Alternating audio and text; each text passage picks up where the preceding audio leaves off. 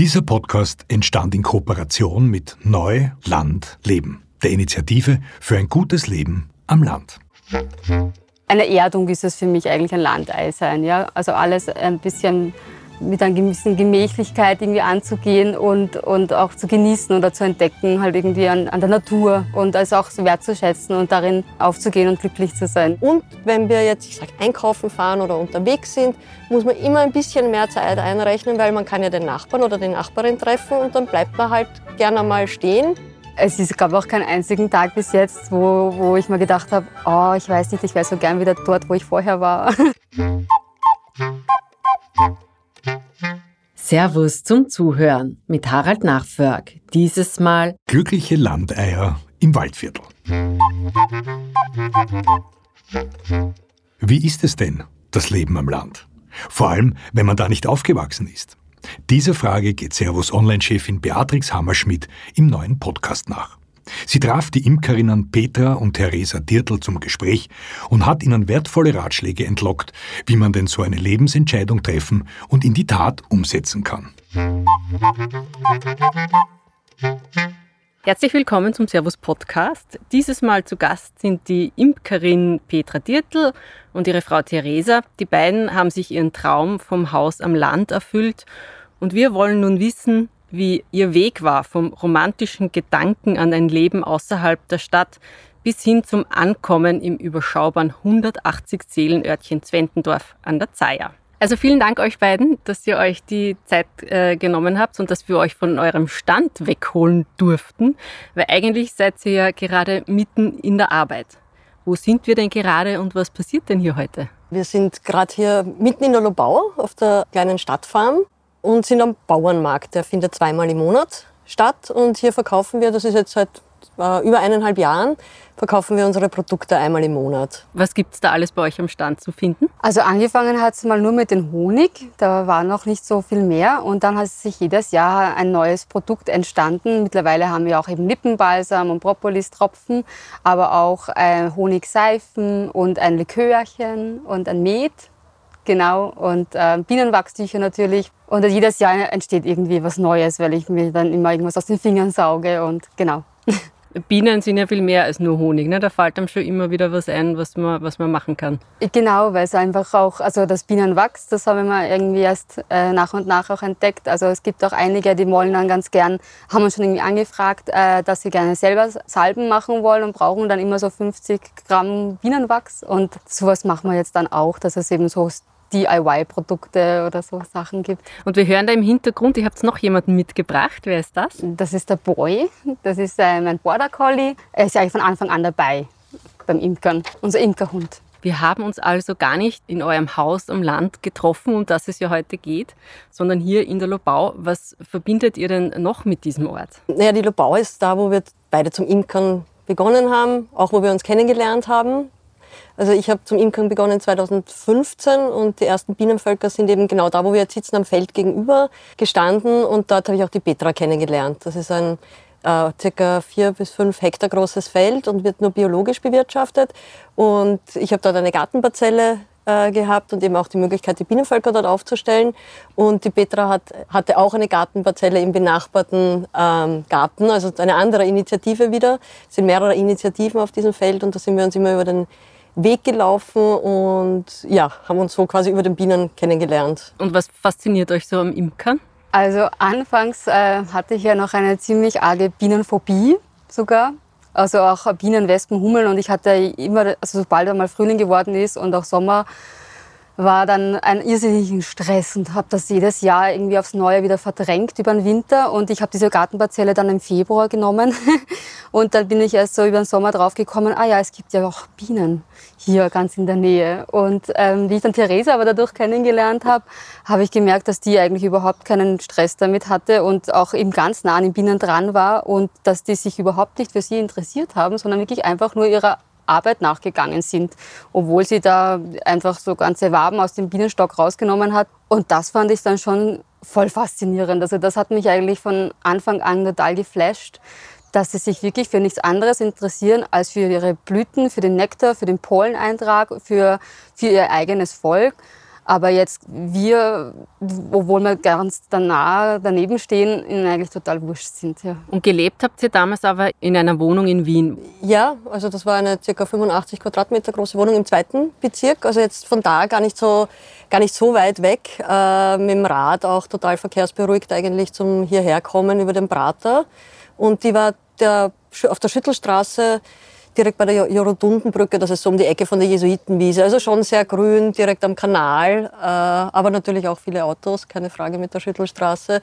Aber wir haben die letzten Jahre eigentlich, muss ich sagen, hat sich dieser Traum vom Haus am Land entwickelt, schon auch durch die Bienen und durch dieses Feld, weil wir, dadurch, dass wir dann begonnen haben, die Bienen zu zweit zu betreuen und das quasi ein bisschen aufzubauen und mit Bauernmärkten und mit Geschäften, wollten wir dann natürlich auch mehr Bienenvölker und das hat natürlich auch seine Grenzen hier auf dem Feld gehabt, weil das ist eine Initiative, wo sich alle voll gefreut haben, dass die Bienen da sind natürlich, aber wir können da jetzt keine 20, 30 Stöcke aufstellen zum Beispiel und das war so eigentlich so eine Grundidee und natürlich auch, also mein Traum, mein persönlicher war es, in der Früh aufzustehen und als erstes mal zu den Bienen zu schauen und einfach viel noch mehr dran zu sein und sie zu beobachten und ja, ich weiß nicht, sie einfach im eigenen Garten stehen zu haben. Also es war so ein bisschen der Platzgrund auch zu sagen, man sucht sich was am Land und war das euer beider Traum? Also habt ihr dann an einem Strang gezogen oder war es bei einer größer als bei der anderen vielleicht? Es war eigentlich schon von uns beiden gleichermaßen aufgewiegelt, gewoggelt.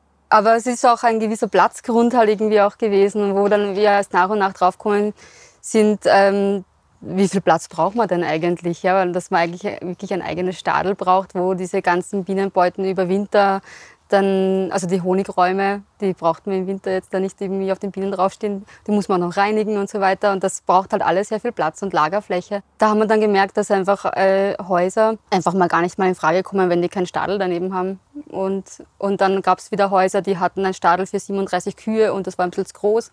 Also es war halt gar nicht so einfach, da was zu finden. Und dann war schon, dadurch, dass wir uns 38 Häuser angeschaut haben, also so viele Besichtigungen hatten, hat sich immer mehr rauskristallisiert, was wir eigentlich beide suchen. Und am Anfang war es schon ein bisschen unterschiedlich, aber es hat sich immer mehr zusammengerauft, oder? Also ich weiß nicht, also unterschiedlich, aber... Ja, die Grundidee war definitiv gemeinsam, das, was wir wollten. Und dann ist natürlich, kommt der jeweilige Charakter durch und also die Petra wäre schon in 10 von diesen 38 Häusern eingezogen, liebend gern und für mich sind die einfach nicht gegangen, also ich war sicher immer diejenige, die gesagt hat, nein, also aus den und den und den Gründen nicht, also ich habe so wirklich so dieses perfekte Haus gesucht. Ja. Und ihr seid dann wann mit Bienen, Sack und Pack nach Zwentendorf an der Zaya übersiedelt? Im April, ich glaube das war der 11. April, heuer, 2021. Also ich muss dazu sagen, am 11. April war der Umzugswaggon von der Wohnung im 2. Bezirk nach Zwentendorf und die Bienen haben wir dann im Laufe des April dorthin übersiedelt, weil dort haben wir ja erst einmal den Platz freimachen müssen, da muss man immer die Böcke, also wo die Bienen drauf stehen, einrichten, die müssen immer waagrecht und horizontal sein und also das stellt man ja nicht einfach so hin, also wir haben die Vorbereitungsarbeiten gemacht und dann halt sukzessive die Völker von da geholt. Und wie war das dann so, dieser tatsächliche Schritt zu sagen, so und jetzt raus aus Wien, 2. Bezirk, ja, Metropole und dann in Zwentendorf an der Zaya mit 180 voll erleichternd. Also für mich war es wirklich schon so, oh wow, wir haben es wirklich, ist es jetzt wirklich soweit? Und das war schon eine richtige Erleichterung, so ja, toll, wir kommen jetzt wirklich da mal raus. Ja. Und es gab auch keinen einzigen Tag bis jetzt, wo ich mir gedacht habe, oh, ich weiß nicht, ich wäre so gern wieder dort, wo ich vorher war. Sondern es ist wirklich ein Genießen, ein Entdecken und ich war jetzt schon die letzten Jahre hinweg, also ich meine, bin eben seit 2015 auch auf diesem Feld und wie ich das entdeckt habe damals und da begonnen habe zum Garteln, habe ich jede freie Minute hier schon verbracht und dann ist man am Abend dementsprechend müde, dass man dann vielleicht noch zu Hause oder am Weg nach Hause mit Freunden ein Bier trinkt und dann fällt man ins Bett. Also so gesehen waren wir durch die Lobau und durch die Bienen schon ein bisschen Landeier, würde ich mal sagen. Und jetzt, dass die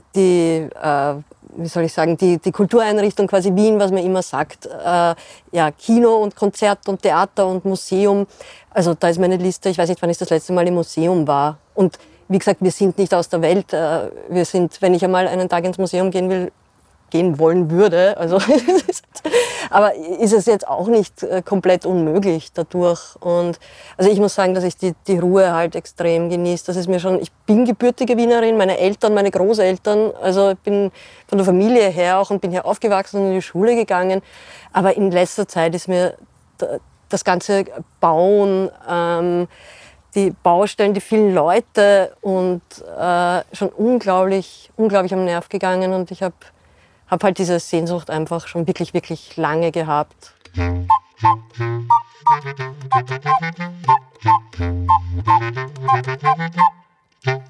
Du hast eh schon kurz angesprochen, Theresa, wie zieht man denn um mit Bienenstöcken? Wie kann man sich das vorstellen? Und habt ihr alle eure Stöcke mitgenommen?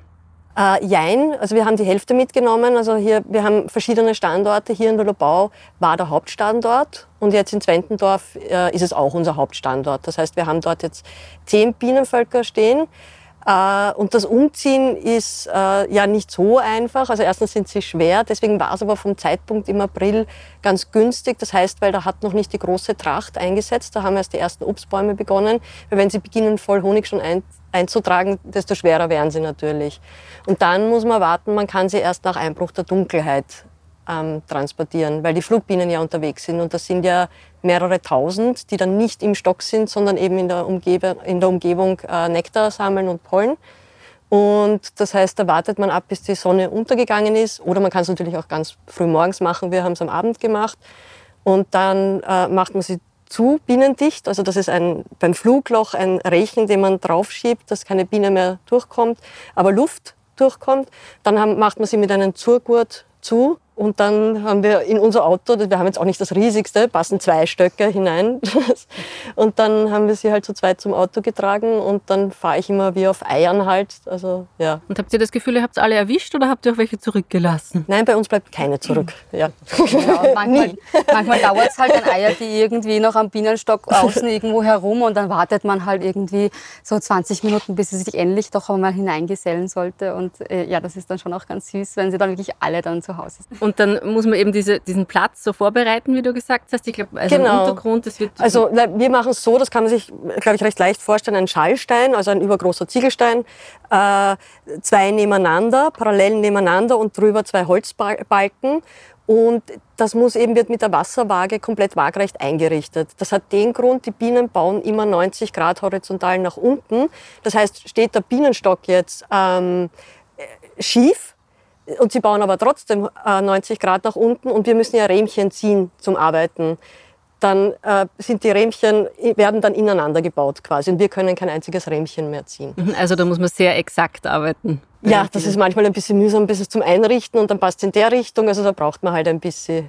Und dann ist dieser Bienenstock in seinem neuen Zuhause und ihr macht die Schotten wieder auf sozusagen und dann trauen sich die ersten Bienen nach draußen und wie ist das dann für die Bienen, ja, wenn sie jetzt plötzlich woanders aufwachen? Ja, das ist wirklich total faszinierend, finde ich, weil sie am Anfang gleich einmal merken, also sie orientieren sich ja immer an der Sonne und an den Sonnenstand und an und für sich, wenn sie immer am gleichen Standort stehen, wissen sie am nächsten Tag schon, wo wollte ich gestern noch einmal hin oder wo war es gestern total toll, da fliege ich heute nicht noch mal hin.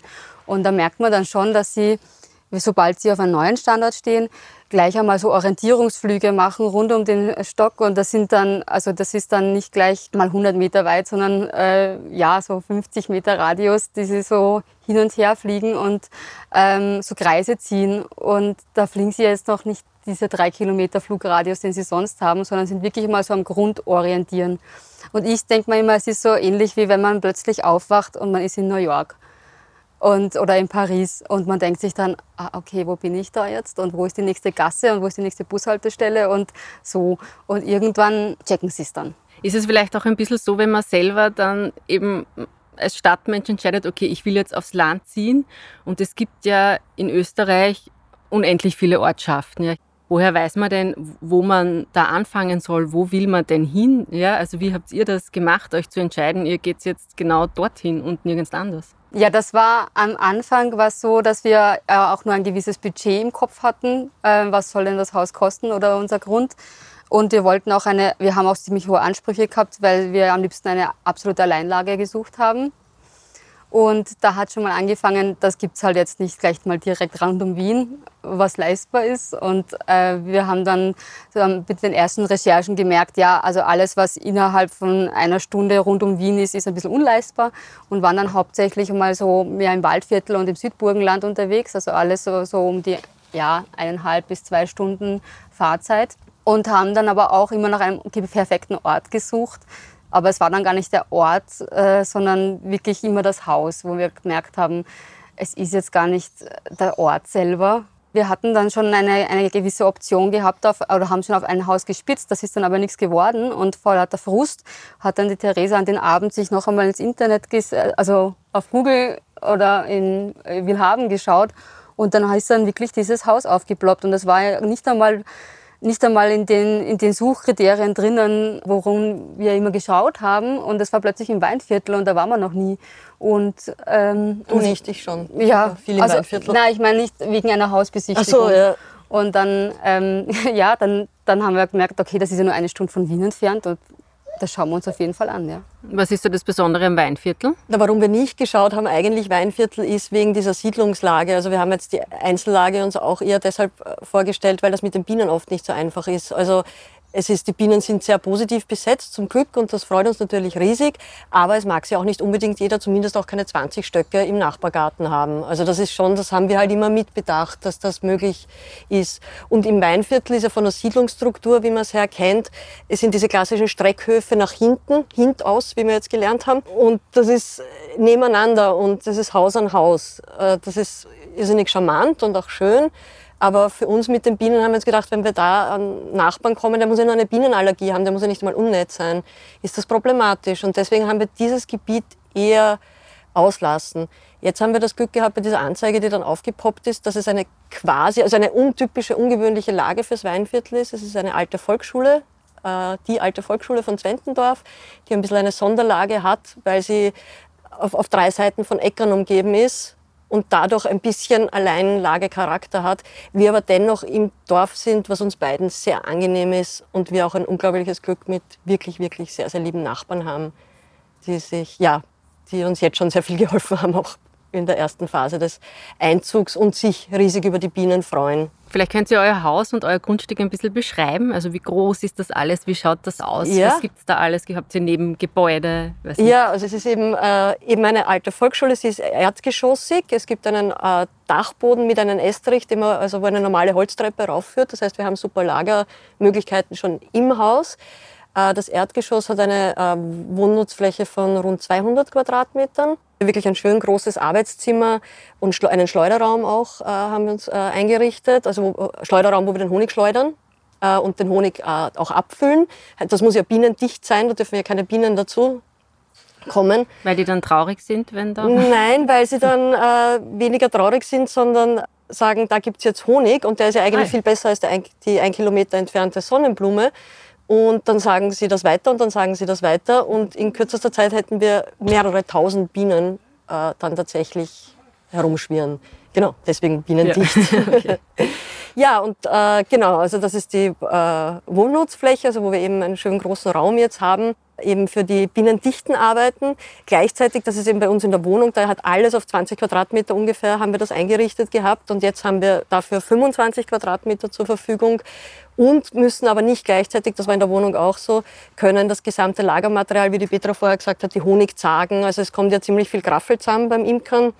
Das können wir jetzt alles in einem Schuppen, der eben auch am Grundstück steht, dort jetzt lagern. Das heißt, alle Sachen auch bienendicht, weil die Boxen dann ja sowieso zu sind.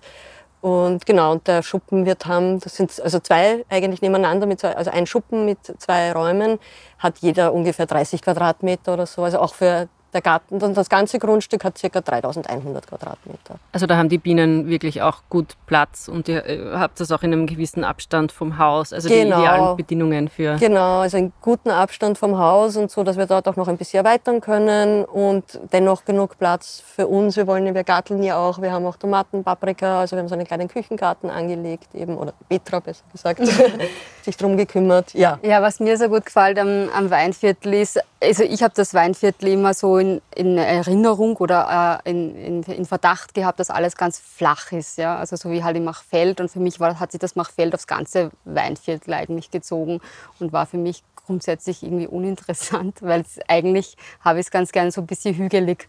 Und dieses sanft Hügelige haben wir aber jetzt, weil es ist eigentlich der Westen vom Weinviertel, also es geht schon Richtung Waldviertel. Und dort sind diese Leiser Berge. Und das ist auch ein riesengroßes Naturschutzgebiet und wahnsinnig viele Wälder eigentlich. Also das hätte ich mir jetzt auch nicht gedacht, dass so viel Wald eigentlich rundherum ist. Und das wird aber immer wieder durchbrochen durch Felder. Es ist immer Felder, Wald, Felder, Wald. Und das ist eigentlich total vielfältig dadurch. Und man kann eben tolle Wanderungen machen, aber es sind auch so kleine, also Kellergassen, Ortschaften. Und also es ist so bunt gemischt und so richtig fasziniert haben mich eigentlich die Leute, weil ich hatte jetzt keine riesen Bedenken, wir sind beide eigentlich sehr zugänglich und irgendwie auch sozial verträglich, aber dass sie so nett sind, hätte ich mir ehrlich gesagt nicht gedacht. Ja. Also wir sind wirklich so mit offenen Armen empfangen worden eigentlich dort von unseren Nachbarn und alle waren neugierig, wir hatten jetzt irgendwie die alte Volksschule und es ist aber jedes Mal, es war jetzt gar kein Abpassen oder so, sondern dass wir uns irgendwie so eingliedern müssten ins Dorf, sondern eher ein wirklich neugieriges Kennenlernen. Und ja. Also man wird am Land auch als Städter gerne mit offenen Armen empfangen und neugierig empfangen und vielleicht auch mit einer Freude, oder? Was da mitgebracht wird, auch an Wissen und an Leidenschaft und an Initiative, oder? Ja, das Gefühl habe ich schon, aber ich glaube schon, dass es natürlich an einen selber auch ankommt und wir sind beide auch interessiert. Also ich meine, ich stehe einfach auf Traktoren und so und wenn halt der Herbert da einen Nachbarn da vorbeifährt und ich sage so, super Traktor oder so, dann ja, keine Ahnung, ich bin interessiert an, keine Ahnung, ich habe die Maria und die untere Nachbarin gefragt, wie das eigentlich war. Wir sind da mitten im Weinviertel, aber es gibt keine Weinberge, wo sind denn die alle? Aber es gibt eine wunderschöne Kellergasse mitten im Ort. Und sie so, ja, natürlich, und dann hat sie halt die Geschichte. Also ich weiß nicht, ich finde das halt interessant und spannend. Und ich habe lustigerweise meine Imkergrundausbildung in Mistelbach gemacht, also bei der Landwirtschaftsschule dort vor vielen Jahren. Insofern freut mich das besonders. Jetzt irgendwie habe ich halt einen Bezug zu der Gegend und war viel mit dem Rad auch dort unterwegs, noch von Wien, Leopoldstadt, Praterstern mit Rad, S-Bahn hinaus ist ja super erreichbar und bin die Gegend dort halt viel abgefahren und und finde sie halt irgendwie interessant. Also was würdet ihr denn jemanden raten, der jetzt aus der Stadt kommt und am Land aufschlägt in seinem neuen Zuhause? Wie geht man denn am besten vor, dass man dann, also ihr habt jetzt gar nicht viel machen müssen, ihr habt jetzt das Glück, aber vielleicht gibt es trotzdem irgendwas, was ihr jemanden anraten würdet? Also ein Riesenunterschied ist schon, ob man nur ein Ferienhäuschen jetzt sucht fürs Wochenende und so quasi dann die Wiener sind, die dann halt die Häuser da aufkaufen und dann halt ab und zu mal vorbeischauen und das Gras stehen lassen und das sind so Sachen, das renkt dich halt schon ein bisschen auf, wenn das alles ein bisschen verwahrlost und während irgendwie dort ja wirklich jemand eine Familie einziehen könnte. Also wenn dann schon richtig hinziehen, würde ich einmal raten, aber es einfach auch genauso mit so viel Interesse, was man erwartet, halt auch ein bisschen, also so diese Neugier einfach auf die Nachbarschaft oder auf das und auch das Interesse an der Geschichte irgendwie, was war da vorher oder, also es sind wirklich sehr viele Bauern ja auch immer noch dort, gell, und das war für mich auch nicht so bewusst. Ich dachte schon, dass halt einfach, dass sich beruflich auch in den letzten 50 Jahren da sehr viel verändert hätte, ja, aber dass diese ganzen vielen Felder ja natürlich von Bauern bewirtschaftet werden müssten und dass die tatsächlich dann alle neben dir wohnen, das habe ich nicht so da gehabt. Und das ist für mich ein totales Neuland und da kann man, wenn man Interesse zeigt, halt irgendwie dann schon, es ist ja auch riesig interessant, aber da freuen sie sich natürlich auch drüber, dass sie dann erzählen können, was gibt's da alles und wie war das früher. Möchtet ihr euch für ein gutes Leben am Land einsetzen und eure Ideen und Visionen einbringen? Dann könnt ihr euch jetzt als Pionier von Neu Land Leben bewerben. Ziel ist es, das Leben am Land noch schöner und einfacher zu machen. Alle Informationen findet ihr unter neulandleben.at.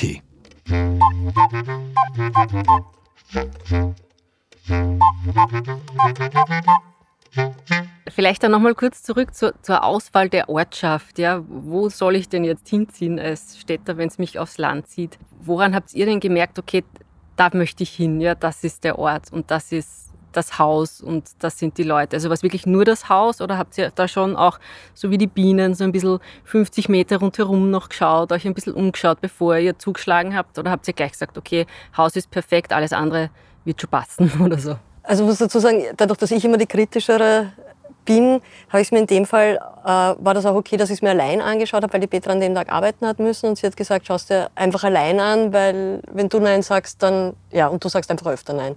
Oder bisher immer. Und also habe ich es mir allein angeschaut und dann war es in dem Moment eigentlich, also mir hat schon irrsinnig gut gefallen, ich fand die Lage toll, ich fand die Gegend, also mir eben wie gesagt, bin das Weinviertel immer irrsinnig gern gehabt und eben durch diesen Bezug zu Mistelbach, es ist auch ein Bienengeschäft, zum Beispiel in Mistelbach, wo wir schon seit Jahren einkaufen beim Albert, das ist ein super, super Imkereibedarf, also auch hier der Bezug eben da. Die Gegend, dieses sanft hügelige, ist eine Landschaft, die mir auch irrsinnig zusagt, weil ich Radlfahrerin bin und ich weiß, dass sie der Petra auch irrsinnig gut gefällt. Also das waren so Punkte, die waren irgendwie klar, aber ich bin jetzt nicht zurückgefahren und gesagt, das ist es, sondern ich habe der Petra einfach an dem Abend, haben uns dann noch ein Bier aufgemacht nach der Arbeit und sind zusammengesessen und ich habe von dem Haus erzählt. Und eigentlich hat sie mich dann eher draufgebracht, weil ich habe überhaupt nicht mehr aufgehört, von diesem Haus zu erzählen und mir ist es gar nicht so aufgefallen. Und das hat sie von mir eigentlich bisher überhaupt noch nicht gehabt, weil bisher war ich immer die, wenn wir zurückgefahren sind von einer Besichtigung, die gesagt hat, das passt mir nicht, das passt mir nicht, das passt mir nicht und eigentlich nein. Und sie dann so, wo ist denn der Haken? Und ich so, naja, dann gesagt, es gibt schon eine Dorfstraße, ich glaube, da hört man ein bisschen die Autos. Und was jetzt lächerlich ist tatsächlich. Weil wir vor allem vorher auf der Schüttelstraße gewohnt haben, ja, vierspurig. Und es ist heute immer noch so ein Gag, dass wir halt irgendwie vor dem Haus sitzen und dann kommt halt einfach ab und zu mal ein Moped vorbei oder ein Traktor und ich so, ja, die Straße hört man schon sehr laut. Okay. Also ich würde jetzt auch empfehlen zu sagen, okay, wenn man mal sagt, das Haus passt, ja, oder die Unterkunft passt, Gegend dann noch ein bisschen... Unbedingt, ja. Die Gegend, finde ich, macht schon viel aus. Also das habe ich ja beim Hinfahren gemerkt, dass es die Landschaft ist. Wie gesagt, ich habe sie auch gekannt von vorher. Ich bin nicht zum ersten Mal in der Gegend gewesen. Wir sind eigentlich immer glücklicher, weil eben mit diesem Naturpark Leiser Berge, weil wir entdecken so viel, was wir vorher gar nicht wussten und sehen eigentlich, wie reichhaltig die Gegend dort ist. Und wir waren letztens zum Beispiel in einem sehr netten Lokal in Ladendorf, das ist ein paar Kilometer weiter, auch ein Weinviertler Ort in der Nähe von Mistelbach. Und da gibt's die alte Milchstube. Und da haben wir mit der Besitzerin zum Plaudern begonnen. Und sie hat etwas gesagt, was ich glaube wirklich stimmt. Das Tolle am Weinviertel ist für sie, dass es nicht so vordergründig ist. Es ist nicht vordergründig spektakulär, wie wenn ich jetzt in Salzkammergut fahre oder so, da fahre ich durch und denke mir nur, wow, wow, wow. Das Weinviertel fährt man durch und das ist mal so sanft hügelig und irgendwie, ja, schön, ruhig. Aber es gibt so viel zum Entdecken und also wir hatten auch wirklich viele Wow-Momente jetzt schon in den paar Monaten oder Wochen, vielen Wochen, denen wir jetzt, April war es, einigen Monaten, in denen wir dort sind, wo wir dann Ausflüge gemacht haben und die Gegend entdeckt haben und das ist überrascht einen dann dort so schön. Aber wenn es darum geht, was man noch jemandem raten kann, also wir haben ja doch einige Besichtigungen halt irgendwie auch jetzt nicht nur im Burgenland gehabt oder im Waldviertel, sondern auch da beim Pielachtal oder bei Schwarzau im Schwarzau im Gebirge. In der Gegend, ja. Ja, und da war es dann nicht nur das Haus, sondern schon auch, dass man ins nächste Wirtshaus mal geht und mal schaut, wie sind denn dort die Vibes und oder das Fehlerverzeichnis sich anschaut zum Beispiel oder so. Also die letzte Nationalratswahl oder so. Ja, das haben wir schon gemacht. Das haben wir schon gemacht, ja, weil wenn man dann irgendwie das Gefühl hat, man ist dann wirklich ein bisschen allein auf weiter Flur. Also gerade so ein Wirtshausbesuch ist auch sehr empfehlenswert, genau, oder? Genau, wenn es eins gibt. Gibt es bei euch eins? Also es gibt eins, ja. Wir haben eines, genau. Jetzt waren wir schon mittlerweile ein paar Mal dort und sind eigentlich auch schon Stammgäste, kann man sagen. Und das ist super nett. Und das hilft auch, um die Leute eben auch kennenzulernen und Anschluss zu finden, natürlich, oder? Genau. Also Wirtshausbesuch, definitiv. Ja. Eine Empfehlung. Ja. Also das muss schon sein, weil dann merkt man auch gleich, wie willkommen ist man denn dann überhaupt auch nur mal als Besucher oder Besucherin. Weil man mag ja auch vielleicht dann mal ein paar Freunde halt in seinem Haus einladen und dann mag man jetzt vielleicht ins Wirtshaus gehen und dann ist es plötzlich Stille und man wird nur blöd angeschaut. Dann ist es vielleicht dann doch nicht so der tolle Ort. Ja. Nein, also wir haben wirklich ein Glück, es sind so tolle Stimmungen. Vielleicht nur ganz kurz eben Wirtshausbesuch. Wir waren einer der ersten Tage, wo wir dann endlich mal gesagt haben, nein, heute arbeiten wir mal nicht, weil wir waren viel am Ausräumen, Umräumen, also kann man sich vorstellen. Und na, heute, es war ein Feiertag, wir gehen ins Wirtshaus und haben uns schon voll gefreut. Und dann haben wir gleich mit der Wirtin, die irrsinnig lieb ist, ziemlich lang geplaudert. Da hat sie dann die Tochter schon wieder reingeholt, und weil sie weiter tun musste.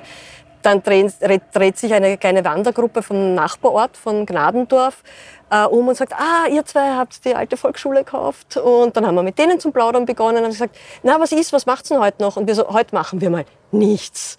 Und dann gesagt, na, dann kommt's mit, wir wandern noch zum Galgenberg rauf. Wart's da schon? Na, waren wir noch nicht. Na, dann kommst doch mit. Ja, und sind wir mitgegangen und das war ein unglaublich schöner Nachmittag. Wir sind dann noch 2-3 Stunden mit der Gruppe aus Gnadendorf irrsinnig lieb mitgewandert, haben geplaudert und ja. Na, super nett, wirklich. Voll. Wie heißt das Wirtshaus und welches Gericht würdet ihr da ganz besonders empfehlen? Das ist unterschiedlich, ich bin vegetarisch. Das Wirtshaus heißt einmal Gasthausbauer. Und es gibt immer etwas Vegetarisches auch, also es freut mich besonders, finde ich auch toll. Ich würde dort vegetarisch die Kräuter-Frischkäsetascheln empfehlen mit grünem Salat. Und für Fleischesser? Ich bestelle immer das, was es jetzt gerade nur in der Saison gibt. Also damals im Mai gab es den Maibock. Und da habe ich auch nicht gewusst, was das ist, aber es war sehr lecker. Ja.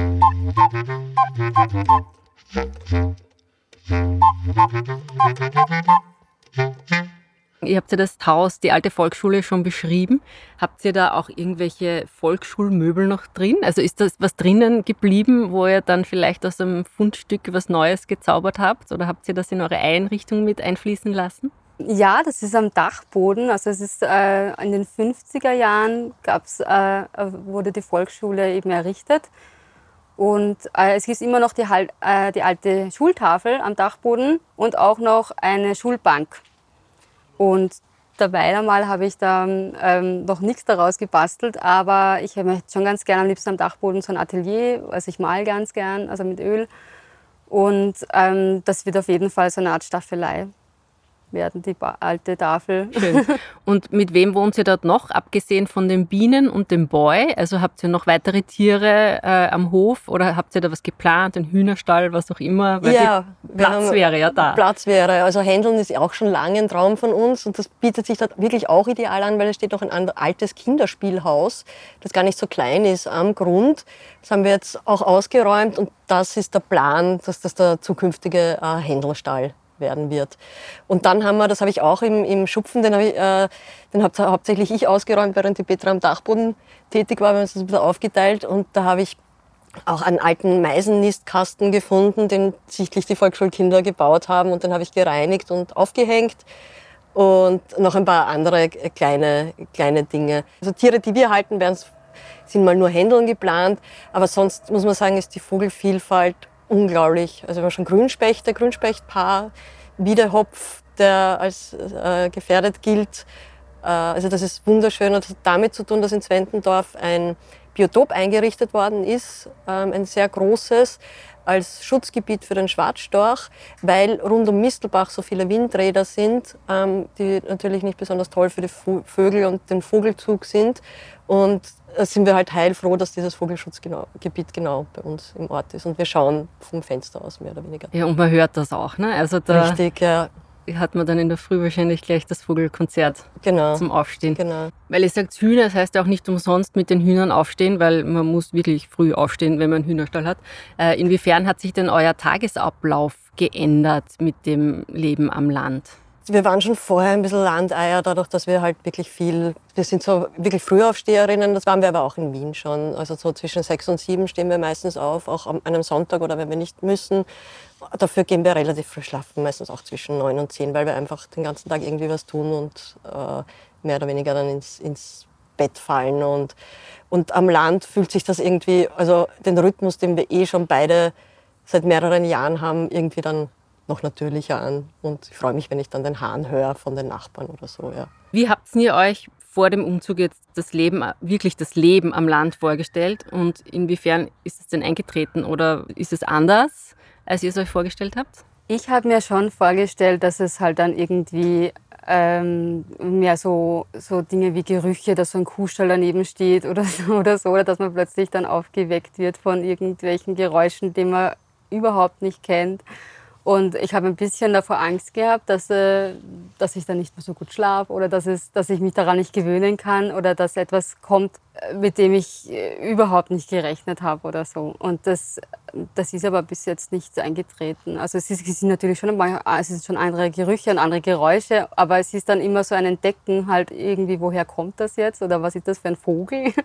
Und sind jetzt auch BirdLife-Mitglieder geworden und irgendwann einmal, ja, würde ich auch ganz gerne mal an BirdLife schreiben, dass es dann genau da, wo wir wohnen, irgendwie eine super Vogelzählungsmöglichkeit gäbe oder so. Ja, es ist einfach viel mehr zu entdecken und die Faszination ist viel größer als irgendeine Angst. Also es ist ähnlich wie bei den Bienen bei mir, weil ich habe eben über diese Phobie, eigentlich bin ich so über meine Phobie zum Imkern gekommen, weil ich ja gern diese Angst loswerden wollte. Und genau das ist es jetzt, glaube ich, auch. Theresa, gibt es irgendwas, was du vermisst? Am ehesten noch natürlich ein Freundeskreis ein bisschen. Das kompensieren wir jetzt natürlich mehr mit Telefonieren. Ich war nie jetzt die große Partymaus oder so eigentlich. Ja, also wenn, ist bei mir eher am Abend gemütlich irgendwo sitzen auf ein Bier. Große Partys mit vielen Leuten ist jetzt auch nicht meins. Also mir kommt das alles eigentlich sehr entgegen und ich freue mich dann halt einfach über Besuch. Und jetzt sind wir auch soweit, also wir wollen noch einen kleinen Gästebereich einrichten, aber das wird noch ein bisschen dauern, also da müssen wir wirklich noch ein kleines Bad reinmachen lassen und so, also alles Schritt für Schritt, aber da gibt es dann auch die Möglichkeit, also entweder für uns eine Option, es zu vermieten tatsächlich, müssen wir noch schauen, wie und ob wir das wollen, aber auch für Freunde dann die Möglichkeit, 2 oder 3 Nächte auch mal bei uns einfach zu bleiben und dann kommt man halt wirklich wieder viel zum Reden. Und die kommen noch gerne? Jetzt schon, oder? Ja, also wir haben schon jetzt, also jetzt ist natürlich, würde ich einmal sagen, eher die Neugierde, die sie mal hintreibt, weil viele haben sie schon gar nicht mehr geglaubt, weil wir haben über 2 Jahre gesucht und dann fragen sie jede Woche, also dann irgendwann fragt man eh nicht mehr, aber und wie war das letzte Haus? Und wie war das letzte Haus nicht so? Nein, das hat aus dem und den Gründen. Also es hat niemand mehr geglaubt, dass es das Haus wirklich gibt, wo ich sage, ja, das ist es. Und ja, im Moment ist es Neugierde, aber man muss dazu sagen, wir haben uns natürlich freigenommen für den Umzug, aber wir arbeiten beide auch und wir haben, die Bienensaison ist voll im Gange, das heißt, wir kommen sicher auch ein bisschen langsamer mit der Renovierung jetzt oder herrichten. Es ist zum Glück alles in Ordnung, es sind eher Oberflächensachen, dass wir uns dann auch wohlfühlen. Aber das dauert halt alles einfach, genau. Ihr habt 2 Jahre lang gesucht, ihr habt euch 38 Häuser oder so angeschaut. Wie schafft man es da nicht aufzugeben? Also was hat euch da angetrieben, da immer weiter zu suchen? Es klingt vielleicht lang, aber also ich habe schon, wie wir begonnen haben, habe ich schon zu Petra gesagt, du, das ist jetzt, du weißt schon, dass wir nicht jetzt in einem halben Jahr ein Haus finden. Also ich habe irgendwann, glaube ich, von 1,5 Jahre geredet. Ich weiß das aus einem Freundesbekanntenkreis und die haben teilweise nur ein Ferienhaus gesucht. Und man muss dazu sagen, man ist ja nicht 24 Stunden dran, sondern wir haben dann schon gesagt, erstens einmal eben, wir haben beide einen Job, wir haben beide die Imkerei im Nebenerwerb, das heißt, wir haben eh ziemlich volle Tage immer und dann schaut man sich halt einmal ein Wochenende, wir haben auch mal mit übernachten und dann hat man halt einmal an einem Wochenende gleich 5 Immobilien zum Beispiel, wo man sagt, okay, das ist jetzt suchen wir wieder. Es hat auch Wochenenden gegeben, wo ich gesagt habe, ich brauche jetzt bitte 2, 3 Wochen kein Haus, ich brauche eine Pause, also es ist halt wie... Das ist so ein Prozess. Aber ich glaube schon, also, weil du vorher gefragt hast, eben auch als Tipp, ich glaube schon, dass es wichtig ist, dass man sich wirklich viele Häuser anschaut, um zu wissen, was man auch nicht will. Weil ich wüsste nicht, angenommen, das wäre jetzt das erste Haus gewesen, ja, was wir uns angeschaut hätten. Da hat man vielleicht das Gefühl, da kommt vielleicht noch was Besseres. Oder ich weiß nicht, ich kann doch, also eben einfach dieses Gefühl, so sind wir, glaube ich, irgendwie ein bisschen sozialisiert, dass man doch nicht das Erstbeste jetzt nehmen kann, auch wenn man das Gefühl hat, irgendwie passt das eigentlich. Aber man nimmt doch nicht das allererste Haus, was man sich anschaut und wahrscheinlich auch nicht das 2. oder 3. Und insofern bin ich froh über den Prozess, den relativ langen, weil dadurch hat sich das schon sehr zugespitzt, was man will und was man nicht will. Drum prüfe, wer sich ewig bindet. Genau, und ich habe da auch noch etwas dazu. Und zwar war das noch, bevor ich es mir überhaupt das allererste Mal angeschaut habe, weil da war ja die Theresa zuerst dort und dann hat sie mir davon erzählt. Und dann haben wir uns schon einen zweiten Termin ausgemacht mit der Maklerin, damit ich es auch anschauen kann. Und noch bevor wir dorthin gefahren sind, habe ich beim Gemeindeamt angerufen und habe gefragt, ob ich ich hätte gerne mal Infos über das Haus, aber auch über den Ort oder aber vor allem über das Haus selber. Und habe mir eine Liste, also eine A4-Seite an Fragen zusammengeschrieben und habe dann dort die Baubeauftragte gelöchert. Und das war total nett. Und die hat mir wirklich alles beantworten können und hat mir dann auch gleich einmal gesagt, wer noch alle angerufen hat, also wie viele Interessenten bis jetzt sich bei ihr gemeldet haben, also auf dieses Haus.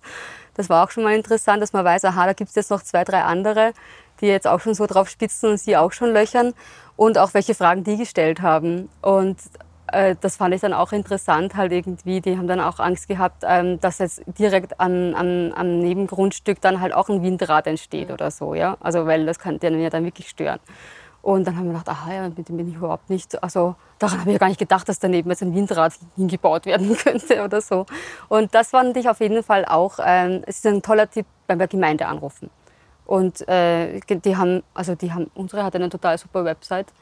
Da steht genau drauf, wer für was zuständig ist und sind alle irrsinnig lieb und hilfsbereit. Und ja, die hat sich wirklich eine Stunde der Zeit genommen und mir alle Fragen beantwortet. Und am Schluss ist mir nichts mehr eingefallen. Und jetzt bin ich drauf gekommen, dass die 2 Häuser weiter wohnt. Aber das ist ein toller Hinweis, ja, dass man sagt, erstens mal sind das ja Leute, die auch vor Ort wohnen und die Leute kennen und die Gebäude kennen, die Geschichten zu den Gebäuden kennen. Gemeindeamt anrufen ist ein guter Tipp. Danke. Ja.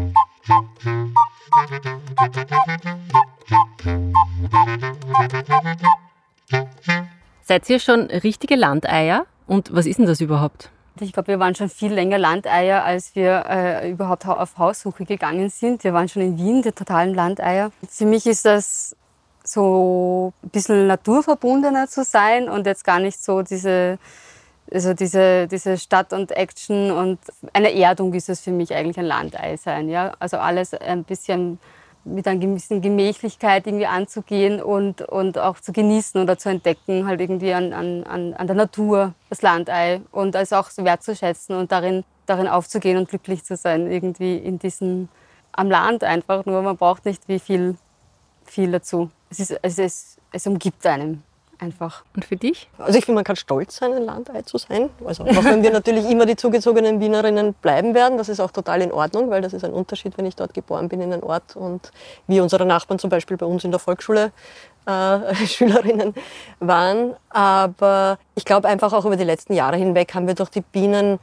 allein schon, weil das sind ja Blühzeitpunkten, also allein wie die Natur sich entwickelt, ob ein verregneter Mais, ein April, man beobachtet die Natur ja ganz anders, man muss wissen, wann man den Honig erntet, wann er soweit ist, haben die Bienen genug Futter, finden sie jetzt gerade genug, also sind einfach Prozesse, die machen wir seit vielen Jahren, beobachten wir sie halt hier in der Lobau, aber das daher auch eben der Wunsch und das ist natürlich am richtigen Land, sage ich jetzt einmal, noch schöner und ich weiß nicht, mich interessiert das halt auch, wann was wer wo anbaut und wann was wie abgeerntet wird. Das ist auch wiederum für uns, für die Bienen interessant. Ich bin mit dem Ferngucker gestanden und gesagt habe, bei uns baut im Ort keiner Sonnenblumen an, das gibt's nicht. Wieso baut keiner Sonnenblumen an? Während wir, wenn wir 5 Ortschaften weiterfahren, leider außerhalb des Flugradius von den Bienen, die herrlichsten Sonnenblumenfelder sind. Und genau, und dann habe ich ein Feld entdeckt und dann war ich da sehr glücklich drüber. Was mir wirklich, wirklich, also auch ein extrem positiver Punkt am Landei sein, was ja eigentlich eben ein bisschen abwertend quasi oft gemeint ist. Ich weiß es von früher, also ich war eigentlich schon seit Kind an immer mit den Eltern 2 Monate auch am Land und habe das damals immer schon genossen und weiß noch, wie ich als Kind zurückgekommen bin und plötzlich begonnen habe, jeden auf der Straße zu grüßen am Anfang. Gehst durch Wien, weiß nicht, ich war damals 8 Jahre alt, und gehe herum und sage zu jedem Erwachsenen, grüß dich, grüß dich. Und die Leute schauen mich an, wie wenn ich ja komplett verrückt wäre. Und das finde ich wirklich wunderschön, dieses Grüßen, diesen Respekt aneinander. Und wenn wir jetzt, einkaufen fahren oder unterwegs sind, muss man immer ein bisschen mehr Zeit einrechnen, weil man kann ja den Nachbarn oder die Nachbarin treffen und dann bleibt man halt gerne mal stehen. Es sind die Leute wirklich, auch wenn es vielleicht nach Klischee klingt, aber das genieße ich nun mal und ich plaudere auch gern mit den Leuten und ich bin interessiert, egal wo man hinkommt, vom Interspar, also vom großen Supermarkt jetzt, von der Kassiererin, die nach dem 3. Mal, wo wir dort waren, sagt sie, macht's ja schon wieder euren Wocheneinkauf, ja, wie geht's? Und du plauderst mit jedem fast und wirst in jedem Geschäft freundlich begrüßt und auch auf der Straße oder in der Konditorei am Hauptplatz in Mistelbach, man plaudert gleich einmal mit den Leuten. Vielleicht ist es nicht wahnsinnig tiefgründig, ja, und das geht's auch nicht, aber man fühlt sich einfach gut nachher und man fühlt sich besser, als wenn man in einen großen Supermarkt in Wien rausgeht und eigentlich eher nur angeschnauzt worden ist und schon irgendeinen ins Ohr gebrüllt bekommt, Kassa bitte. Wie gesagt, ging ein bisschen nach Klischee, aber ich erlebe es einfach gerade so. Also ein Landei zu sein, ist was Feines. Ja, voll. Ja, total. Also man muss sicher der Typ dafür sein, aber also ich glaube, wir beide sind es. Alles geht ein bisschen gemächlicher und ein bisschen langsamer. Es ist jetzt nicht so, dass die haben auch nicht einmal bei der Kasse haben sie einen Stress. Ja, also sie machen das halt alles in ihrer Ruhe und man hat auch nicht das Gefühl, dass man von hinten schon angestupst wird und dass man doch endlich mal weiter tut, sondern jeder hat so seinen Fluss. Also alles fließt. Warum würdet ihr denn die Entscheidung, aufs Land zu ziehen, immer wieder treffen? Ich habe gesagt, wir haben 2 Jahre lang gesucht. Aber es ist ja nicht so, dass wir irgendwie einen Abend zusammengesessen sind und gesagt haben, ziehen wir aufs Land und na gut, dann schauen wir jetzt mal auf die Immobilienplattformen. Sondern das ist ja davor schon, würde ich sagen, ein halbes Jahr bis Jahr gegangen, wo man sich das irgendwie überlegt hat. Und also bei mir geht es überhaupt schon ein paar Jahre, noch bevor wir beide uns kennengelernt haben, was jetzt auch schon viele Jahre her ist, sind die ersten Wünsche in die Richtung schon entstanden. Und eben, es ist davor schon ein Prozess. Deswegen eigentlich begleitet uns das die letzten paar Jahre, würde ich sagen, schon, dieser Traum aufs Land. Und für mich war auch immer klar, also es ist eben ein Hauptwohnsitz und kein Ferienwohnsitz. Deswegen ist es schon für mich irgendwie, also ohne das jetzt überzudramatisieren, aber die Entscheidung des Lebens. Die treffe ich einmal und deswegen muss ich sie nicht immer wieder treffen, weil die habe ich mir überlegt und bei der bin ich mir sicher. Und ich habe meine Wohnung in Wien aufgegeben und ja. Also für mich ist es so, ich habe mir das in letzter Zeit oft gedacht, also dass es mir immer schwerer fällt, nach Wien reinzupendeln. Nicht wegen, weil ich meine, ich liebe es, in der Bahn zu fahren und ich kann dabei ein Buch lesen und mir gefällt das auch. Aber mich zieht eigentlich nichts mehr in die Großstadt. Und ich frage mich dann eigentlich jeden Tag in der Früh, wenn ich aufstehe und in die Arbeit muss, so, was mache ich da eigentlich? Warum will ich da überhaupt jetzt noch hin? Und was zieht mich da noch hin? Und das ist eigentlich, mir fällt dann lange Zeit nichts ein. Und natürlich liebe ich meine Arbeitskollegen und ich arbeite auch gern dort, wo ich jetzt arbeite. Aber es ist etwas, wo ich mir denke, das müsste doch irgendwie auch da bei mir in der Umgebung auch geben. Und für mich fühlt es sich an wie bei Avatar, den Film. Weil das Landleben ist so wie diese Wunderwelt, wo er irgendwie reingesendet wurde für einen gewissen Auftrag eigentlich. Und immer wenn er wieder zurückgeholt wird in seine eigentliche Arbeit, ist es seine Arbeit. Und für mich ist das aber so ein riesenschöner Ort, wo ich mir jedes Mal denke, ja, genauso wie bei Avatar fragt er sich dann irgendwann, wieso will ich überhaupt wieder zurück, ja, zu seiner Aufgabenchefin und irgendwie Bericht erstatten oder so, ja. Und das stelle ich mich jetzt auch irgendwie jeden Tag die Frage, so, wieso bleibe ich nicht einfach in Avatar? Also es klingt noch endlich angekommen. Ja. Ja, das hat sicher, ja. Vielen Dank für das Gespräch. Dann schicke ich euch jetzt wieder zurück zu eurem Honigstand, den wir jetzt noch länger alleine gelassen haben. Ja, wünsche euch alles Gute und weiterhin viel Freude in Zwentendorf an der Zaya. Ja, danke für die Einladung. Vielen Dank für das Interview.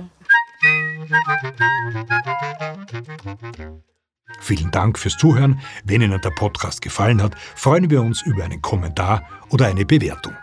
Abonnieren Sie Servus zum Zuhören und verpassen Sie keine Folge mehr.